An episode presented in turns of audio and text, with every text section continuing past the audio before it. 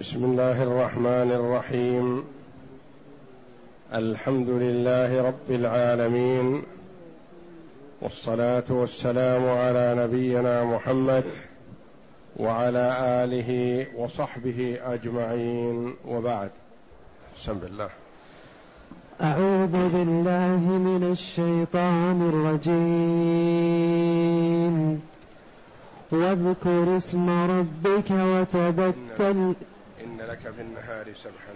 إن لك في النهار سبحا طويلا. واذكر اسم ربك وتبتل إليه تبتيلا.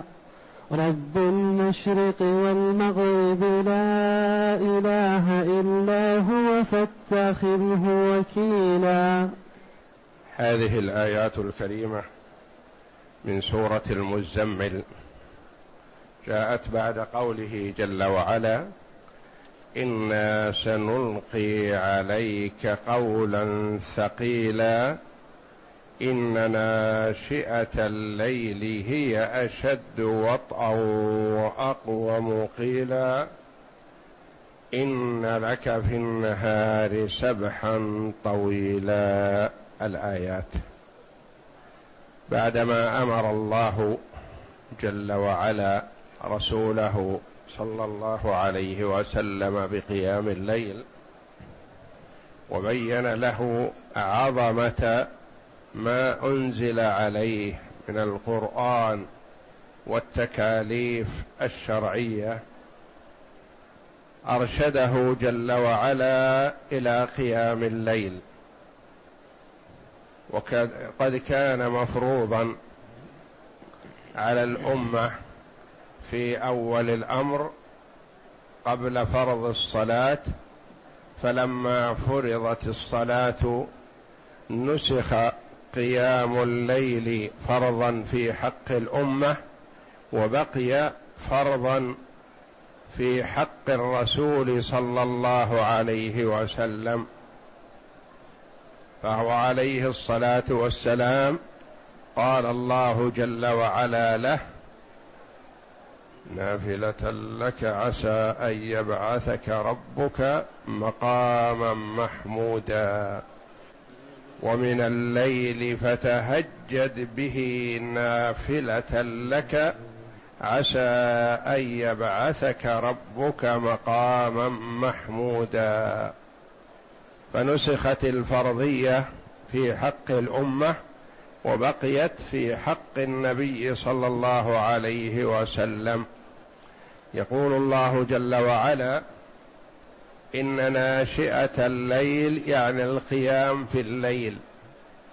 وقد تقدم الكلام على الناشئة أهي ساعات الليل كله أم هي ما بين المغرب والعشاء أم هي ما كان بعد رقده أقوال للعلماء رحمهم الله وفي هذه الآية ترغيب في قيام الليل. يقول الله جل وعلا إن لك في النهار سبحا طويلا الليل لربك للصلاة. والنهار فيه متسع. لحاجاتك وما تقوم به وتقلباتك في الأرض ذهابا وايابا ودعوة إلى الله والتقاء بالمشركين في دعوتهم إن لك في النهار سبحا السبح الانطلاق والامتداد كما يقال خيل سابح يعني ينطلق يسير بسرعة. إن لك في النهار سبحا طويلا. النهار كما قال ابن عباس رضي الله عنهما لشغلك ونومك والليل لربك. قال ابن عباس رضي الله عنهما السبح. الفراغ للحاجة والنوم. قال ابن قتيبة أي تصرفا واقبالا وادبارا في حوائجك وأشغالك. وقيل فراغا وسعة لنومك وراحتك. وقال الخليل سبحا أي نوما والسبح التمدد. وقال الزجاج المعنى إن فاتك في الليل شيء فلك في النهار فراغ للاستدراك. وهكذا كان كثير من الصدر الأول كانوا يقومون الليل وكان النبي صلى الله عليه وسلم يقوم من الليل حتى تفطرت قدماه واقتدى به صحابته رضي الله عنهم. فهذا سعيد بن عامر رضي الله عنه أحد الصحابة الأجلة حينما خلت حمص من الأمير نظر في من حوله من الصحابة. عمر رضي الله عنه نظر في من حوله من يرشح لهذه البلدة. وكان أهلها أهل شكاوي ودعاوي ولا يسلم منهم إلا القليل في ذلك الزمان. فنظر فوقع اختياره على سعيد بن عامر رضي الله عنه. فقال له أريدك أن تذهب إلى حمص. قال لا تفتني يا أمير المؤمنين. وأعفني. فصرخ عمر رضي الله عنه وقال تقلدونني ولايتكم وتتخلون عني؟ والله لاسامحك قال قبلت. فذهب رضي الله عنه إلى حمص وقام بإمارتها وأكرمه الكثير منهم وأحبوه وألفوه إلا أن كل بلد لا تخلو ممن يحب الشكاوي والفتنة. وكان من عادة عمر رضي الله عنه أن يتعهد الولاة حتى وإن كان يثق فيهم وإن كانوا من الخيار. فهو يتعهد عنهم ويسألهم يسأل الناس عنهم. فسأل أهل حمص عن سعيد بن عامر فأثنوا عليه خيرا رضي الله عنه. إلا قلة قالوا أما إذا سألتنا فنحن ننقم عليه كذا وكذا. قال بينوا لي ما تنقمون عليه أعرضها عليه. وأرجو الله الا يخيب ظني في من اخترته لكم. سأجد عنده الجواب. قالوا يومان في الشهر لا يخرج إلينا إلا عند ارتفاع النهار. ولا يجيب أحدا بليل وهذا هو الشاهد. يعني مهما حاولنا إنه ينظر في موضوعنا وفي قضايانا في الليل ما ينظر. فقال أما اليومان في الشهر فليس لي إلا ثوب واحد أمير حمص من قبل عمر وليس لي خادم فأغسل ثوبي وأنتظر حتى يجف ثم أخرج إليهم عند ارتفاع النهار. يجلس في ظله رضي الله عنه. وأما الليل فقد جعلت النهار لهم والليل لربي. هذا هو الشاهد. الليل يصلي ما يجيب أحدا بليل. وقالوا يتأخر إلينا في الخروج في الصباح. قال ما تقول في هذا؟ قال يا أمير المؤمنين ليس عندي خادم وأكون في الصباح مع أهلي في حاجتهم. فأعجن عجيني وأتركه حتى يختمر ثم أخبزه ثم أخرج إلى الناس. هو يتولى هذه الحاجة وهو أمير حمص رضي الله عنه. فالشاهد قوله إني جعلت النهار لهم والليل لربي فكان لا يخرج إليهم في الليل رضي الله عنه لأنه يصلي. إن لك في النهار سبحا طويلا. يعني أكثر من الصلاة في الليل وأشغالك وأعمالك وتقلباتك النهار فيه متسع لها. وقرئ سبخا طويلا بالخاء بدل الحاء. ومعنى هذه القراءة الخفة والسعة والاستراحة يعني لك راحة ولك خفة ونشاط في النهار يكفيك لأعمالك. وقال الأصمعي يقال سبخ الله الحمى أي خففها يعني خفت الحمى يعني في لغة العرب. وسبخ الحر بمعنى فتر وخف. إن لك في النهار سبحا طويلا يعني متسع لما تريده من عمل دنيوي أو أخروي. واذكر اسم ربك وتبتل إليه تبتيلا. اقرأ. يقول تعالى إن لك في النهار سبحا طويلا. قال ابن عباس وعكرمة وعطاء الفراغ والنوم. وقال أبو العالية ومجاهد وأبو مالك فراغا طويلا وقال قتادة فراغا وبغية ومتقلبا. وقال السدي كان بعض السلف رحمة الله عليهم لا ينام من الليل ولا ينام من النهار إلا قليلا. يشح بالوقت أن يذهب في النوم وبلا فائدة. فكان لا ينام في الليل ولا ينام في النهار إلا قليلا مما يضطر إليه لراحة الجسم ولاستمرار عمله. نعم. وقال السدي سبحا طويلا. وهذا اجتهاد منهم في العبادة وحرص على التزود. وإلا فالنبي صلى الله عليه وسلم كان كما قال عن نفسه أنه ينام ويقوم يصلي ويرقد عليه الصلاة والسلام. ما كان يقوم الليل كله إلا في ما روي في العشر الأواخر من رمضان عليه الصلاة والسلام كان لا يرقد في الليل. تطوعا كثيرا. وقال عبد الرحمن بن زيد بن أسلم إن لك في النهار سبحا طويلا.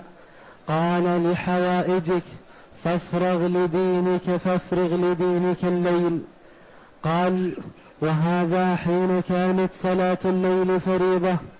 ثم إن الله تبارك وتعالى من على عباده فخففها ووضعها وقرأ قم الليل إلا قليلا. إلى آخر الآية. ثم قرأ إن ربك يعلم أنك تقوم أدنى من ثلثي الليل ونصفه حتى بلغ فاقرؤوا ما تيسر منه. وقال تعالى ومن الليل فتهجد به نافلة لك عسى أن يبعثك ربك مقاما محمودا. واذكر اسم ربك وتبتل إليه تبتيلا. اذكر اسم ربك. اذكر الله دائما وأبدا ليلا ونهارا سرا وجهارا. واذكر اسم ربك ادع ربك بأسمائه الحسنى وصفاته العلى. وقيل اقرأ باسم ربك. وقيل سم الله جل وعلا عند القراءة. فإذا أراد المرء أن يقرأ استعاذ بالله من الشيطان الرجيم ثم قرأ بسم الله الرحمن الرحيم ثم قرأ ما يريده قراءته من القرآن. ويستحب أن يأتي بالتسمية وإن لم يبدأ في أول السورة. إلا أنه إذا كان في الصلاة فيأتي بالبسملة عند أول السورة وأما إذا كان يقرأ آيات من غير أول السورة فإنه يستحب الا يسمي وإنما يكتفي بالتسمية السابقة عند قراءة الفاتحة لأن قراءة الآيات تبع لقراءة الفاتحة. واذكر اسم ربك وتبتل إليه تبتيلا التبتل الدوام والاستمرار والانقطاع عن الخلق والانقطاع عن أمر ما من الأمور. ولهذا قيل لمريم عليه السلام البتول بأنها تبتلت للعبادة ورغبت عن الأزواج رضي الله عنها. واذكر اسم ربك وتبتل إليه تبتيلا. تبتل إليه تبتيلا تبتيلا مصدر والأصل تبتل إليه تبتلا لكن جاءت على هذا الوزن والله أعلم كما قال بعض المفسرين لانتظام نظم الآيات وتبتل إليه تبتيلا يعني استمر على العبادة دائما وأبدا. وهكذا يكون المؤمن ما ينفك عن عبادة يكون دائما وأبدا في عبادة. إذا كان في صلاة أو صيام أو حج أو عمرة أو أي قربة من القرب كذلك إذا كان في عمل من أعمال الدنيا إذا كان في بيع في شراء في تعامل كل هذا عبادة لله جل وعلا لأنه مأمور بأن يكون بيعه على وفق الشريعة وشراؤه على وفق الشريعة وإجارته على وفق الشريعة وهكذا. تعامله مع أهله على وفق الشريعة تعامله مع أولاده على وفق الشريعة مع جيرانه هو في عبادة في جميع أحواله حتى تعامله مع الكفار على وفق الشريعة فلا يخون ولا يغش وإنما يرغب ويدعو إلى الإسلام بفعله وإن لم يقل شيئا في الدعوة إلى الله. كما كان سلفنا الصالح من تجار المسلمين نشروا الإسلام في أقاصي الدنيا بحسن معاملتهم وإن لم يكونوا دعاة إلى الله بأقوالهم وإنما دعوا إلى الله جل وعلا بأفعالهم وحسن تعاملهم مع الناس. رغب الكفار في الإسلام لحسن تعامل المسلمين بخلاف حال المسلمين اليوم. لا حول ولا قوة إلا بالله. الكثير من من ينتسب إلى الإسلام اليوم ينفر عن الإسلام بسوء تعامله. والواجب على المسلم أن يكون مسلما في جميع أحواله وفي جميع تصرفاته وفي جميع معاملاته مع الآخرين. واذكر اسم ربك وتبتل إليه تبتيلا. دم على عبادته دائما وأبدا والمسلم في عبادة إذا ضبط وقته وحفظ نفسه. واذكر اسم ربك وتبتل إليه تبتيلا. أكثر من ذكره وانقطع إليه وتفرغ لعبادته إذا فرغت من أشغالك وما تحتاج إليه من أمور دنياك كما قال تعالى فإذا فرغت فانصب أي إذا فرغت من أشغالك فانصب في طاعته وعبادته لتكون فارغ البال. قاله ابن زيد بمعناه أو قريب منه. قال ابن عباس وتبتل إليه تبتيلا أخلص له العبادة. وقال الحسن اجتهد وابتل إليه نفسك. وقال ابن جرير يقال للعابد متبتل. ومنه الحديث المروي نهى عن التبتل يعني الانقطاع إلى العبادة وترك التزوج. رب المشرق والمغرب لا إله إلا هو فاتخذه وكيلا.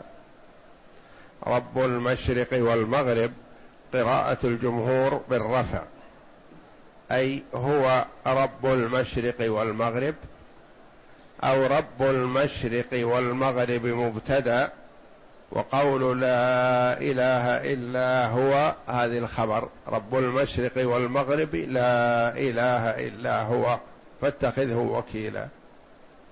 وفي قراءة بالجر واذكر اسم ربك ربك بك وتبتل إليه تبتيلا رب المشرق بدل من ربك رب المشرق والمغرب.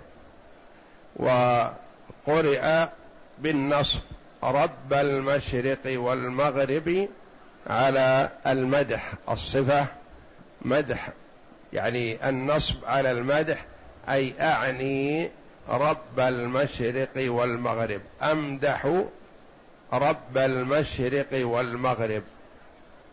ففيها ثلاث قراءات رب المشرق ورب المشرق ورب المشرق والمراد بالمشرق والمغرب قيل العموم مشرق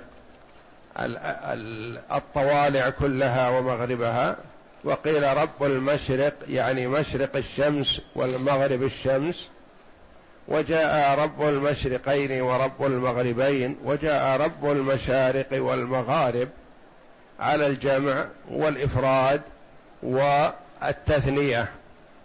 رب المشرق والمغرب لا إله إلا هو يعني هو المستحق للعبادة وحده لا شريك له. وهذه كلمة التوحيد التي يدعو إليها المصطفى صلى الله عليه وسلم فحينما صعد عليه الصلاة والسلام الصفا ونادى بطون قريش وعمم وخصص ثم قال عن نفسه عليه الصلاة والسلام هل جربتم علي كذبا؟ قالوا لا حاشا لله. فقال عليه الصلاة والسلام أريد منكم كلمة واحدة تدين لكم بها العرب وتملكون بها العجم. قالوا لك وعشر أمثالها.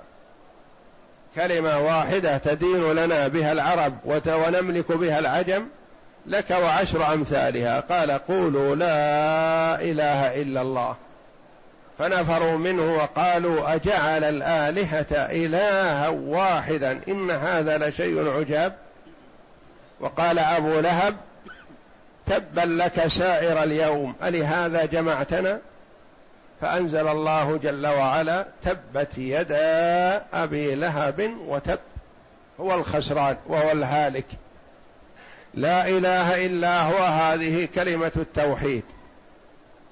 وهي إذا قالها المرء فهو المسلم وإذا أبى أن يقولها فهو الكافر.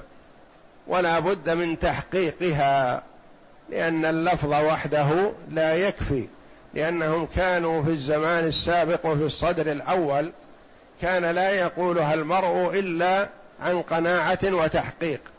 واليوم مع الاسف الشديد للجهل المطبق يقولها كثير من الناس مع أنه واقع في الشرك الأكبر. يقول لا إله إلا الله بلسانه وهو مشرك. لكن كفار قريش عرفوا معناها ما قالوها رفضوا أن يقولوها لأنهم عرفوا أنها تتضمن نفي الآلهة والألوهية عما سوى الله تبارك وتعالى. فأبوا أن يقولها. وأما اليوم فيقولها الكثير وهو واقع في الشرك الأكبر كشرك أبي لهب وأبي جهل أو أعظم منه. لأن أبا جهل وأبا لهب كانوا يشركون في الرخاء ويخلصون في الشدة. ومشركو زماننا كما قال الإمام المجدد الشيخ محمد بن عبد الوهاب رحمه الله يشركون في الرخاء والشدة بل شركهم في الشدة أشد لجهلهم كفار قريش إذا ركبوا في الفلك دعوا الله مخلصين له الدين. يخلصون العبادة لله فإذا سلموا أشركوا وكفروا. ومشركو زماننا الذي يدعون الإسلام يشركون في الرخاء والشدة بل شركهم في الشدة تجده تجده يجأر ويصيح بأعلى صوته ينادي مخلوقا ميتا. الله أعلم بحاله أهو في روضة من رياض الجنة أم في حفرة من حفر النار. إن كان من أولياء الله فهو في روضة من رياض الجنة ولا يدري عمن دعاه وطلبه. وإن كان في حفرة من حفر النار والعياذ بالله فهو شقي في نفسه ولا يستطيع إسعاد ونفع غيره. فالحذر من الوقوع في الشرك ممن يقولها بدون تفهم لمعناها لأن معناها نفي الألوهية عما سوى الله وإثبات الألوهية لله وحده. لا إله حق يستحق العبادة إلا الله. لا إله إلا هو فاتخذه وكيلا. اتكل عليه في جميع أمورك. فوض جميع أمورك إليه سبحانه وتعالى. وقد أمر الله جل وعلا بالتوكل عليه في آيات كثيرة من كتابه. والتوكل على الله عبادة. وصرفه إلى غير الله شرك. فمن يتكل على ميت بأن ينفعه أو يغفر له أو يشفع له عند الله فذلك شرك أكبر. بخلاف ما إذا وكلت حيا في قضاء أمر من الأمور التي يستطيع قضاءها. فهذا وارد في الشرع والنبي صلى الله عليه وسلم وكل بعض الصحابة في اتخاذ ما يأمره به عليه الصلاة والسلام. فالتوكل على الميت في مغفرة الذنوب أو في رد الغائب أو في شفاء المريض وطلب ذلك منه ذلك شرك أكبر مخرج من الملة. بخلاف أن توكل شخصا في شراء شيء ما أو في قضاء حاجة من الحاجات التي يستطيع قضاءها فذلك وارد في الشرع. لا إله إلا هو فاتخذه وحده فاتخذه وكيلا اتكل عليه في جميع أمورك.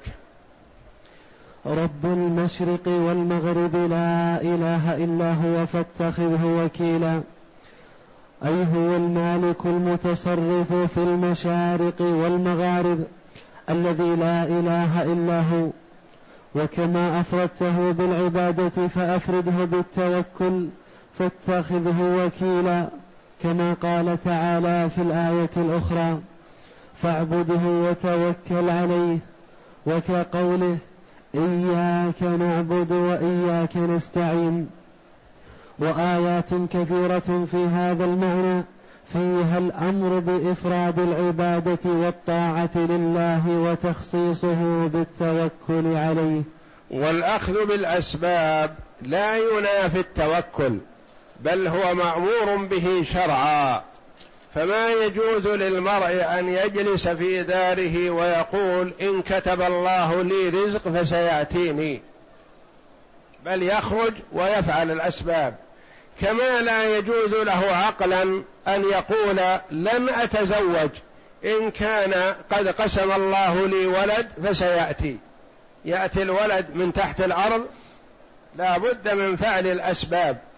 وبعض الناس يجهل في مفهوم التوكل على الله جل وعلا ويقول في قوله صلى الله عليه وسلم لو أنكم توكلتم على الله حق توكله لرزقكم كما يرزق الطير. يعني يقول أنا أتكل على الله ولا أعمل شيء. نقول لا لا يجوز لك. في الحديث بين صلى الله عليه وسلم فعل الأسباب وأمر بها. فقال لرزقكم كما يرزق الطير تغدو خماصا وتروح بطانا. فالطير تفعل الأسباب ما تقعد في جحرها. وإنما تخرج وتفعل الأسباب وكذلك العبد مأمور بأن يفعل الأسباب ولا يتكل عليها. يفعل الأسباب ويتكل على الله جل وعلا. فالله جل وعلا جعل الأسباب وسائل لما هيأه لعبده تبارك وتعالى. فمثلا الرجل عليه أن يتزوج. إذا أراد الذرية يتزوج. وإن كان الله جل وعلا قد قسم له ذرية حصلت. وأما أن يقول لا تزوج وإن كان قد قسم الله لي ذرية فستاتي هذا غير معقول وهذا جنون. وإنما على العبد أن يفعل الاسباب يلبس لامة الحرب عليه الصلاة والسلام ويأخذ السلاح ليدافع به عن نفسه وليقاتل به في سبيل الله عليه الصلاة والسلام. وكان إذا أراد حاجة ذهب إليها. ما يقول تأتيني هي. وكان عليه الصلاة والسلام يبيع ويشتري ويفعل كل الأسباب الممكنة مع الاتكال على الله جل وعلا في تهيئة الأمور. والله أعلم. وصلى الله وسلم وبارك على عبده ورسول نبينا محمد وعلى آله وصحبه أجمعين.